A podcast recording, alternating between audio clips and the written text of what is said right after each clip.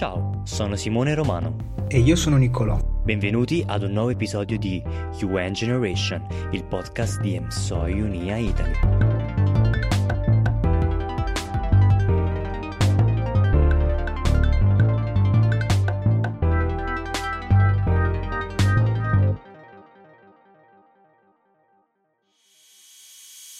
Nel settembre 2015 193 paesi delle Nazioni Unite hanno sottoscritto all'unanimità l'Agenda 2030 per lo sviluppo sostenibile,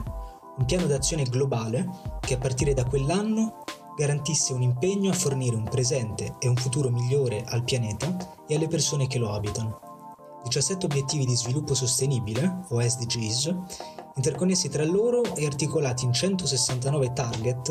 ed oltre 240 indicatori, al fine di raggiungere entro il 2030 un livello di qualità economica, sociale ed ambientale che permetta alle generazioni presenti e future di vivere sul pianeta in maniera sostenibile. Sebbene gli SDGs abbiano assunto una rilevanza prioritaria nel contesto internazionale, è emerso che in Italia solo il 17% della popolazione risulta essere a conoscenza della loro esistenza.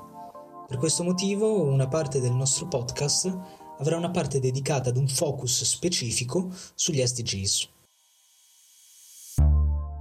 In questo episodio affronteremo l'obiettivo di sviluppo numero 13, relativo alla lotta contro il cambiamento climatico, una minaccia ad oggi tangibile e reale, che se non affrontata nell'immediato rischia di portare la civilizzazione all'estinzione. Molte decisioni sono state prese a riguardo e gli accordi di Parigi del 2015 possono essere considerati come la pietra fondante nel tentativo di spingere i governi a ridurre le emissioni di carbone per mantenere la temperatura del pianeta al di sotto degli 1,5 gradi. Ma,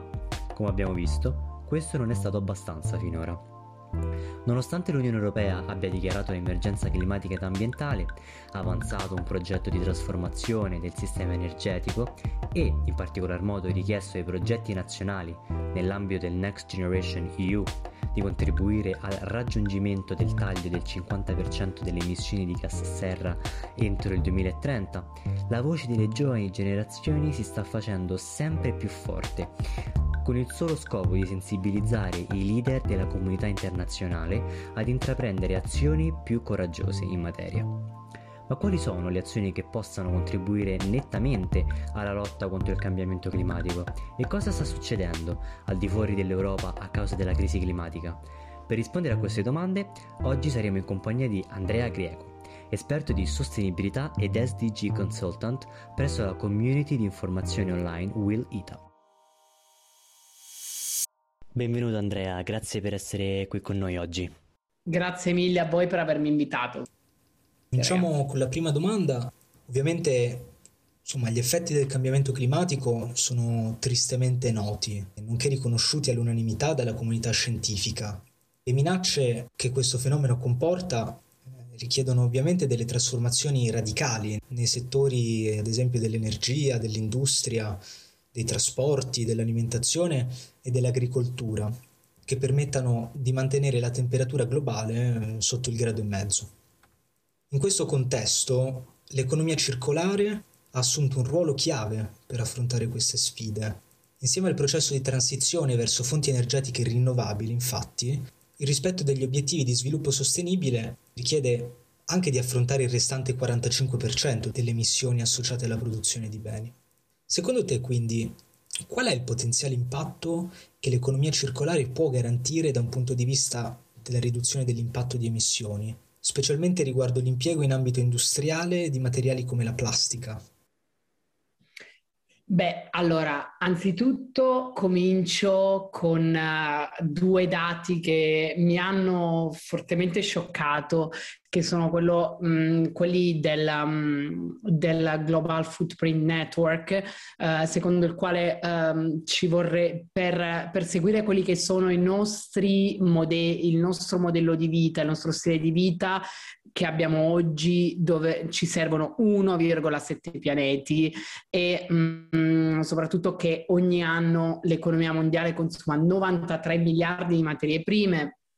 tra minerali, combustibili fossili e eh, solo il 9% di queste materie sono riutilizzabili. Già questo ci fa capire quanto i modelli di business circolare e quindi riciclo di, dei materiali e una maggiore efficienza nei prodotti servano e sono veramente la chiave per realizzare quello che poi è un'economia e un modello di sviluppo che siano competitivi e ad emissioni zero nelle nostre vite e nei nostri paesi. Quello che è indispensabile poi per ridurre gli obiettivi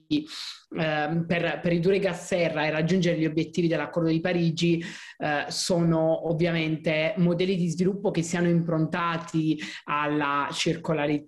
L'economia circolare di fatto aiuterebbe a ridurre di oltre un um,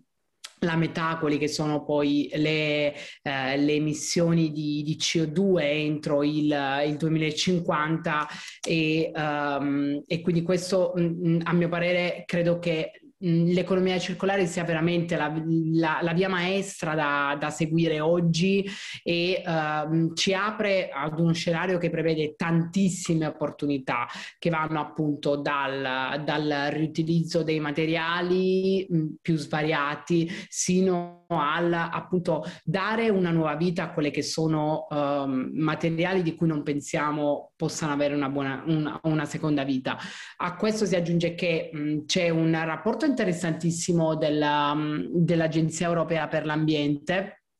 che ci spiega che uh, um, ridurre gli impatti che noi abbiamo uh, con nostra, il nostro modello di produzione, che di fatto è un modello di produzione insostenibile, fo- sia veramente fondamentale per intraprendere poi un modello verso un'economia più circolare e più sostenibile. Infatti sul, sul, caso specifico della plastica c'è proprio questo report appunto dell'Agenzia Europea per, per l'Ambiente che analizza quelle che sono le diverse opportunità che poi permettono una transizione verso un, più, verso un approccio più circolare, più sostenibile dell'uso della plastica. La plastica oggi di fatto pone tante sfide, è anche vero che però la plastica non può essere considerata quale quello che è il nemico eh, numero uno, perché di fatto alla base di tutto c'è un un, un, utilizzo scorretto che noi stiamo facendo della plastica, che nasce come un materiale che mm, ci aiuta in tantissime circostanze della nostra vita. Penso alla, a, all'ambito ospedaliero, penso all'ambito edilizio. Ovviamente il tutto sta nel giusto mezzo, il tutto sta nell'utilizzare bene un bene, un, un materiale e evitare che questo utilizzo non sia impattante sull'ambiente. Quindi è vero che la plastica oggi è um, un, un, problema che però affonda appunto le sue radici in quello che è l'uomo e come l'uomo approccia alla, al materiale plastico. Quindi sì, l'economia circolare è la soluzione oggi, a mio parere è l'unica soluzione che io vedo eh, perché tra l'altro eh, recentemente era la, la, giornata mondiale del riciclo, quindi mh, questo ancora una volta ci dice che il rifiuto di per sé non è un rifiuto ma quanto un, uh, una risorsa, quindi cercare di rendere, di trasformare quel bene che consideriamo un rifiuto in una risorsa è la base di partenza per non produrre, non continuare a produrre e per riutilizzare quello che già abbiamo oggi nelle nostre vite. Grazie Andrea, è molto interessante vedere come appunto reinventando dei modelli industriali che possono essere corretti per sfruttare al meglio le risorse si possa davvero ridurre l'intensità dei gas serra e degli eventi catastrofici ad essi correlati sempre più presenti in varie parti del mondo. A tal proposito abbiamo visto come mm, questi eventi meteorologici sempre più devastanti siano tra le principali cause di fenomeni migratori e sfollamenti, specialmente fra le fasce più povere e vulnerabili. I numeri sono davvero impressionanti, si stima infatti che entro il 2050 il numero di individui nel mondo costretto a migrare a causa dell'alterazione climatica potrebbe superare i 200 milioni. Il tema di fatti è stato centrale nelle negoziazioni del 2015 e della seguente adozione dell'Agenda 2030 delle Nazioni Unite per lo sviluppo sostenibile. A tal proposito vogliamo chiederti in che modo l'obiettivo di sviluppo sostenibile numero 13 tiene in considerazione le, le questioni migratorie legate al clima e in che modo soprattutto la comunità internazionale si sta muovendo ad oggi per garantire che i diritti dei migranti climatici vengano riconosciuti e fatti rispettare. Allora, eh, anzitutto grazie mille per la domanda perché eh, il tema dei migranti climatici eh, è un tema che io ho fortemente a cuore perché ehm, nella, nella, mia esperienza, eh, per fortuna o purtroppo direi per, per la stragrande maggioranza, Purtroppo ho incontrato dei migranti climatici mh, mm, nella mia carriera professionale e mh, mm, ho, mi sono trovato con l'impossibilità di uh, poter aiutare queste persone, di poter aiutare queste persone giuridiche, intese come persone giuridiche, appunto um, verso un cammino di protezione, di, di, di tutela e protezione internazionale. Quindi di fatto ad oggi quello che lo, lo, stato dell'arte sul tema dei migranti climatici è un uh, profondo dubbio. Uh, ad oggi non, non, so, non, c'è una convenzione che, uh, che, che, che regola la, la, la, la, tutela e la protezione di questa categoria di, di migranti, di questa ma- categoria di profughi, che sono per lo più profughi ambientali perché la maggior parte parte delle migrazioni climatiche avvengono all'interno dei paesi stessi, quindi dal nord al sud dei paesi, più che, a, più che verso paesi esteri, quindi ad oggi si potrebbe parlare di profughi e non ci sono delle soluzioni. Cioè, mh, recentemente c'è stata una decisione delle, dell'ONU che ha aperto nuovi spiragli eh, sul riconoscimento internazionale delle persone che fuggono da eventi estremi. La speranza è ovviamente per le persone eh, come me me o come voi che sono sensibili al tema e che conoscono il tema e che entro il 2050 visti i numeri che, come dicevi tu Simone, ci aspettano, eh, si possa raggiungere ad, si possa arrivare ad una soluzione. Ad oggi però, ripeto, non esiste una cornice internazionale su quello che è la disciplina degli sfollati per motivi climatici si parla di migranti ambientali, anche la nomenclatura è molto confusa perché si parla di migranti ambientali, ma in realtà parliamo di profughi e quindi parliamo di persone che lasciano le proprie case per motivi che sono la siccità, l'innalzamento del livello del mare, la desertificazione e quant'altro. Quindi cosa succede? A livello di diritto internazionale queste categorie di persone non rientrano in nessuna dicitura o in nessuna categoria della Convenzione di Ginevra del 1951 sui rifugiati, non possono essere considerate come persone perseguitate e Mm, e da, da, questo ovviamente deriva quello che è una mancata protezione. L'agenda 2030 e l'obiettivo 13 danno uno slancio in più a, um, a definire quello che è il flusso migratorio, um, non, lo diver- non, lo indirizzano direttamente su quello che è un flusso migratorio dovuto a tematiche ambientali, a, a tematiche climatiche. È vero che però l'agenda 2030 ha tra i suoi micro target quella di uh, stabilire um, e di raggiungere delle migrazioni che siano ordinate, che soprattutto rispettino i diritti fondamentali delle persone, quindi degli esseri umani. Quindi già questo è un grande passo avanti. Nel frattempo um, l'UNEP una, nella Global Climate Litigation Report del 2020 ha spiegato uh, quello che è um, il nesso tra um, inquinamento e motivi di, delle migrazioni perché um, c'è, c'è, una causa um, fondamentale, la causa che, che, fa, um, che, che, nasce alla base di questo, uh, di questo, report del 2020 dell'UNEP è una causa di un tribunale di, di Bordeaux che ha accolto il permesso di soggiorno per motivi medici di una, di una persona, motivi medici legati all'inquinamento. Quindi uh, questa persona uh, fugge dal Bangladesh per via di una situazione malsana dell'aria e di un, un malessere sanitario eh, dovuto all'inquinamento. Quindi mh, le cause legali ehm, col clima eh, periodo, negli ultimi anni sono posso dire assolutamente pressoché raddoppiati eh, negli ultimi due o tre anni e uh, ad oggi uh, um, il sistema giudiziario dell'Unione Europea stessa si sta confrontando con un grande vuoto, quindi uh, i contenziosi continuano a crescere da parte e soprattutto mh, sono sempre di più quelli che sono i paesi poi investiti da queste crisi climatiche e soprattutto a questa crisi di um, profughi ambientali, penso alla Colombia, all'Ecuador stesso, um, al Pakistan, al Perù e quant'altro. Quindi um, sempre secondo questo rapporto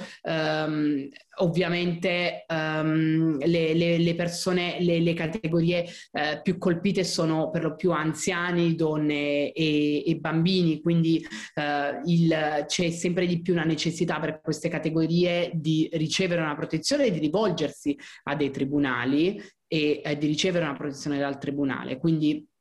l'agenda 2030 per ritornare alla tua domanda è uh, sicuramente il primo uh, strumento che oggi abbiamo nelle nostre mani anche perché ad oggi le uniche soluzioni che abbiamo per poter tutelare questa categoria di migranti o di profughi è o allargare quello che è lo spettro di, lo spettro di protezione garantito dalla, dalla, Convenzione di Ginevra sul rifugiato, il che a mio parere è un po' complesso visto lo stato um, della, mh, internazionale oggi, quello che sono i rapporti tra stati oggi e soprattutto i rapporti geopolitici, oppure creare una convenzione ad hoc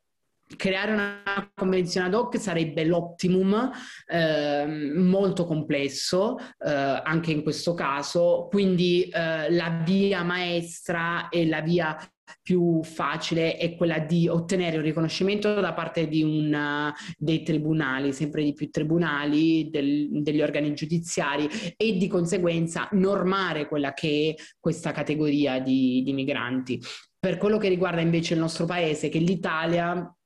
recentemente eh, nei, nei, decreti sicurezza eh, mi, sull'immigrazione c'è stata una lieve modifica e mh, si è aperto un piccolo spiraglio a quello che è il riconoscimento delle migrazioni e quindi dei migranti eh, anche per motivi dovuti a, a,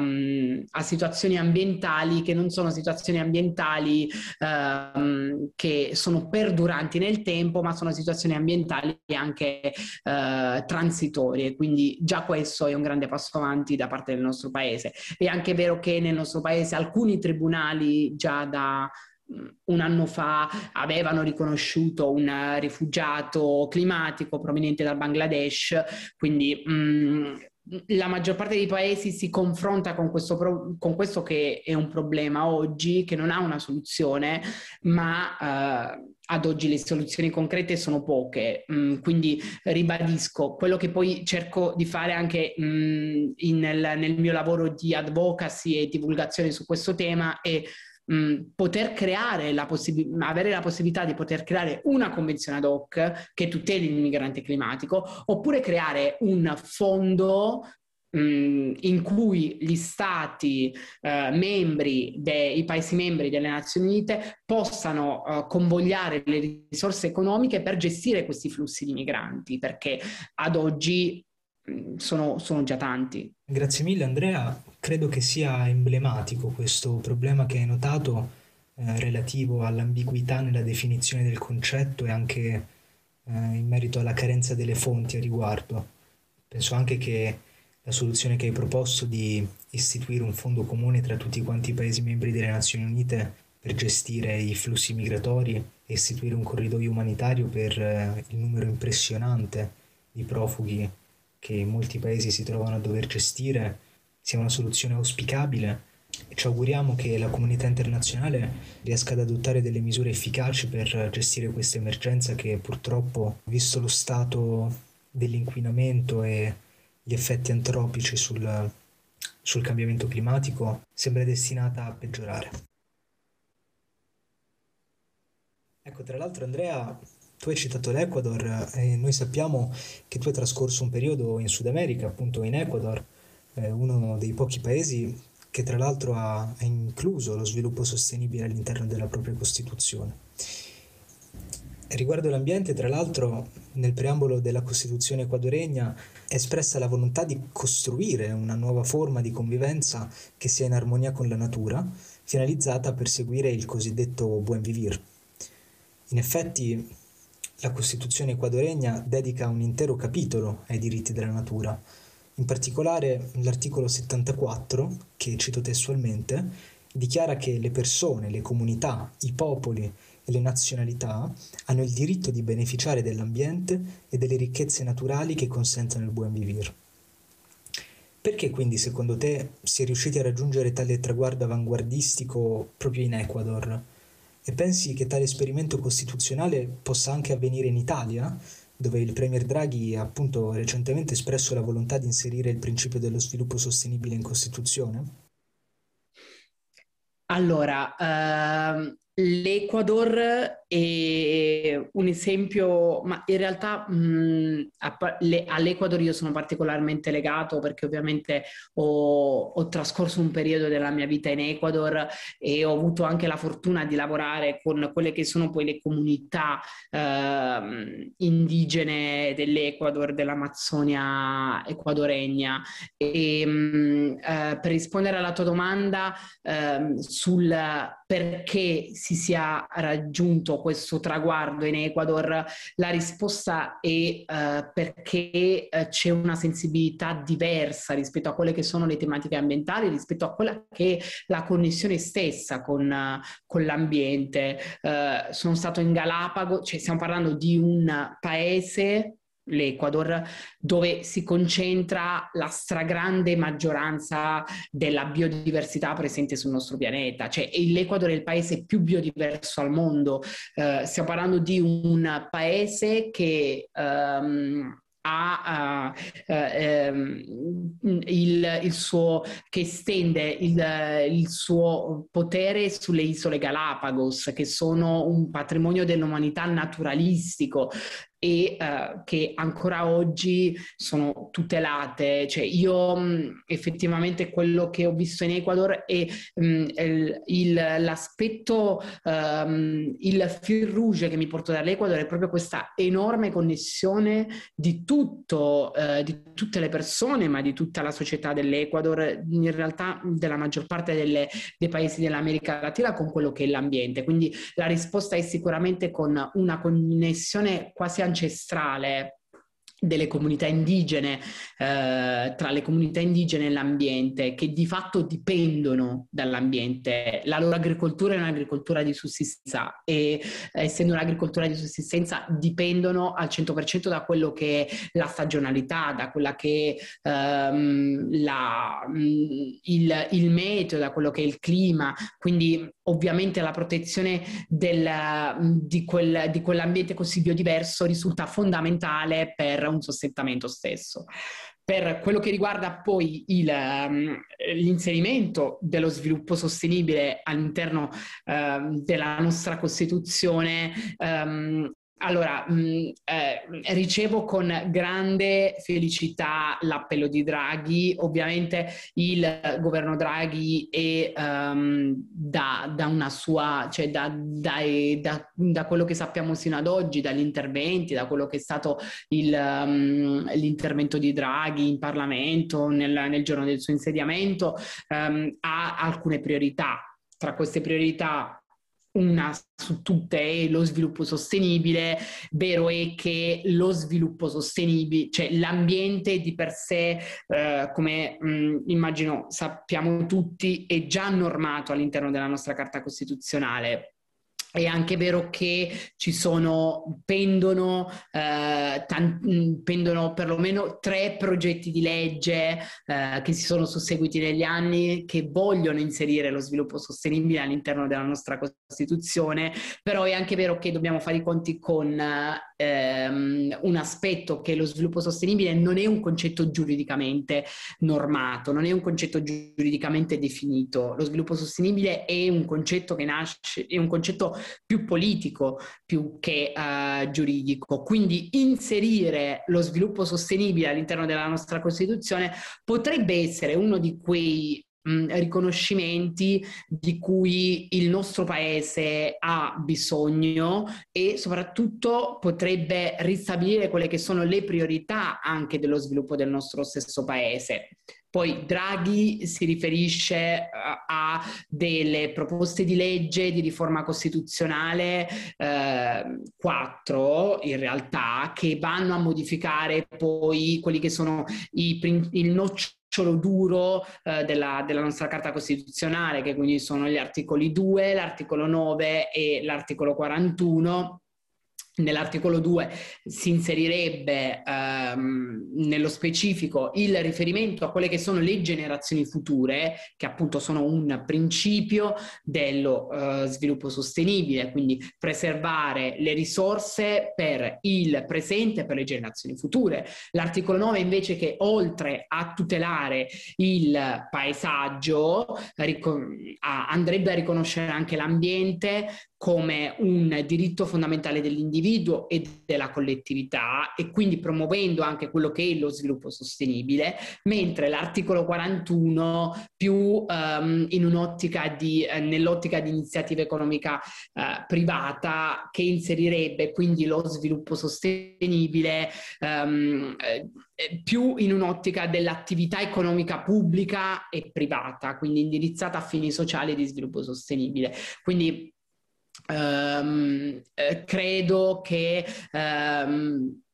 allora, la, io sono di base una persona molto positiva, quindi a mio parere mh, introdurre uh, il principio di sviluppo sostenibile all'interno della Costituzione in questo governo credo sia possibile, uh, anche perché c'è appunto una chiara volontà Ehm, da, da, parte della, uh, della, del nostro Presidente del Consiglio, um, credo non, ci si, non, non, possano esserci troppi intoppi, me lo auguro, uh, quindi quello che mi auguro è veramente che uno Stato come um, un paese come l'Italia, che comunque organizzerà quest'anno la COP20, la COP26 che um, è impegnato in prima linea per il G20, G20 che ha tra le priorità anche, quello, anche il tema dello sviluppo sostenibile, credo che lo sbocco più immediato sia veramente dare un ulteriore imprinting e appunto inserire il principio dello sviluppo sostenibile all'interno della Carta Costituzionale. Inserito svi- il principio dello sviluppo sostenibile all'interno della Carta Costituzionale, non possiamo dire che abbiamo raggiunto l'obiettivo. L'obiettivo è restare in quelli che sono i target dell'Agenda 2030, eh, che mi auguro possano essere rispettati, eh, anche se credo si arriverà ad un'estensione fino al 2032. Eh, quindi eh, eh, il primo passo è sicuramente un passo politico, un passo strategico, cioè l'inserimento di un principio di questo tipo all'interno della Carta Costituzionale. I, i, prossi, i passi che seguiranno saranno i passi più decisi e quindi verso una, una creazione di politiche che siano più improntate alla sostenibilità. Penso per esempio ad un piano per eh, i, trasporti, eh, i trasporti lenti e quindi oppure ad un piano eh, per i trasporti più sostenibili. Penso ad ad un piano per eh, l'energia, le fonti di energia rinnovabile e quant'altro in tutto il nostro paese, che comunque è una potenza ad oggi per quello che è il settore delle energie rinnovabili. Grazie Andrea per questa interessantissima chiacchierata. Abbiamo visto quanto in realtà poco sappiamo di quello che succede dal punto di vista climatico fuori dal nostro continente attraversando l'Equator grazie alla tua esperienza e soprattutto eh, abbiamo avuto modo di, di vedere quanto ancora ci sia da fare in merito. Sembrerebbe tuttavia di essere nella giusta direzione, con un'Unione Europea più concentrata sul clima, un'Italia che prende in considerazione l'importanza dello sviluppo sostenibile, ma mh, mm, ancora molto c'è da fare. Il 2030 sembra lontano, ma in realtà è molto più vicino di quello che sembra per raggiungere gli indicatori e i target che l'obiettivo di sviluppo numero 13 prevede. A tal proposito, eh, volevamo chiederti, visto che siamo giovani, che parlano ai giovani, ehm, se ci fosse qualche consiglio che vorresti dare alla nostra UN Generation in ascolto per iniziare ad attivarsi in materia di lotta al cambiamento climatico sin da subito. Allora, il consiglio che mi sento di dare sempre è veramente inf- cioè essere curiosi, cioè alla base di, mh, anche di, mh, di, un, di, una, cioè, de, di, un'attivazione personale, um, di un uh, prendere a cuore una causa come quella che è la causa climatica, come quella che è la, la causa, quella che è stata per me la causa di uh, divulgazione dell'Agenda 2030 e di rendere fruibile a tutti quelli che sono i 17 obiettivi di sviluppo sostenibile e veramente veramente prendere a cuore un, un, tema, un tema come questo, che è fondamentale per il nostro futuro, e um, studiare, um, informarsi, restare um, sempre con un, un campanello d'allarme e se possibile anche partecipare. Cioè, occasioni come queste che voi organizzate, cioè una, la creazione di uno spazio come questo è fondamentale perché um, in uno spazio come questo si parla di quei temi che sono poi temi che um, orienteranno i, la classe politica, orienteranno quelle che sono le scelte nostre, le scelte uh, in generale a livello nazionale e a livello internazionale. Quindi più persone formate su un tema, uh, quindi più persone consapevoli, sono più persone che chiedono un cambiamento. Quindi la, alla base di tutto c'è la consapevolezza, c'è lo studio e quindi uh, leggere, per esempio il libro, mh, secondo me uno dei libri uh, fondamentali per chi si vuole approcciare a, per chi vuole approcciare a questa realtà è il um, il libro di Foer, eh, Possiamo salvare il mondo prima di cena, che eh, è un libro mh, mm, che mh, mm, forse gli addetti ai lavori sulla sostenibilità eh, conoscono bene, ma che è un libro che ci spiega veramente quanto siano fondamentali le azioni del singolo, quanto sia fondamentale l'attivismo ehm, e quanto sia fondamentale creare quel momento di rivoluzione, cioè ci dobbiamo approcciare a argomenti come quello del clima, come quello dello sviluppo sostenibile con una domanda. Eh, quando è avvenuta la mia rivoluzione e se la mia rivoluzione non è avvenuta rispetto a questo tema, quando avverrà, come avverrà, cosa voglio cambiare io. Quindi, um, quindi sicuramente alla base di tutto c'è questo. Poi uh, se um, se non si ha eh, così tanta propensione alla lettura o allo studio, ci sono ovviamente tantissimi altri mezzi, quali, non so, documentari eh, o banalmente partecipare, partecipare ad associazioni eh, giovanili, partecipare alle manifestazioni eh, e quant'altro. Quindi Uh, questi sono i consigli di base. Poi l'altro mio consiglio è quello di fare esperienza. Cioè, io fin quando non sono, um, io ho sempre studiato queste tematiche, ma quando poi ho vissuto queste tematiche in prima persona uh, in un paese in via di sviluppo come l'Ecuador, uh, ho capito quali sono le reali sfide del futuro e quali sono le reali sfide su questo, in questo tema e su, mm, in questo, cioè in quello che è l'obiettivo 2030. Quindi sicuramente mh, mm, fare anche esperienza è fondamentale, cioè essere sul campo. E poi l'altro consiglio che vi do è magari adottatevi un obiettivo di sviluppo sostenibile e uh, fatevelo vostro, uh, cercate di portarlo nella vita di tutti i giorni, quello è sicuramente fondamentale. Sì, e parlando di, di documentari mi, mi, viene alla mente ad esempio il documentario di David Attenborough presente su Netflix, Il nostro pianeta, che insomma si, si instaura bene in questa cornice di consigli che ci hai appena donato. E con questo Andrea davvero ti ringrazio per essere stato con noi, per aver preso parte a questa chiacchierata e per aver contribuito e per soprattutto contribuire tutti i giorni al raggiungimento eh, dell'obiettivo numero 13 dell'Agenda 2030. Grazie mille a tutti e veramente grazie per avermi invitato.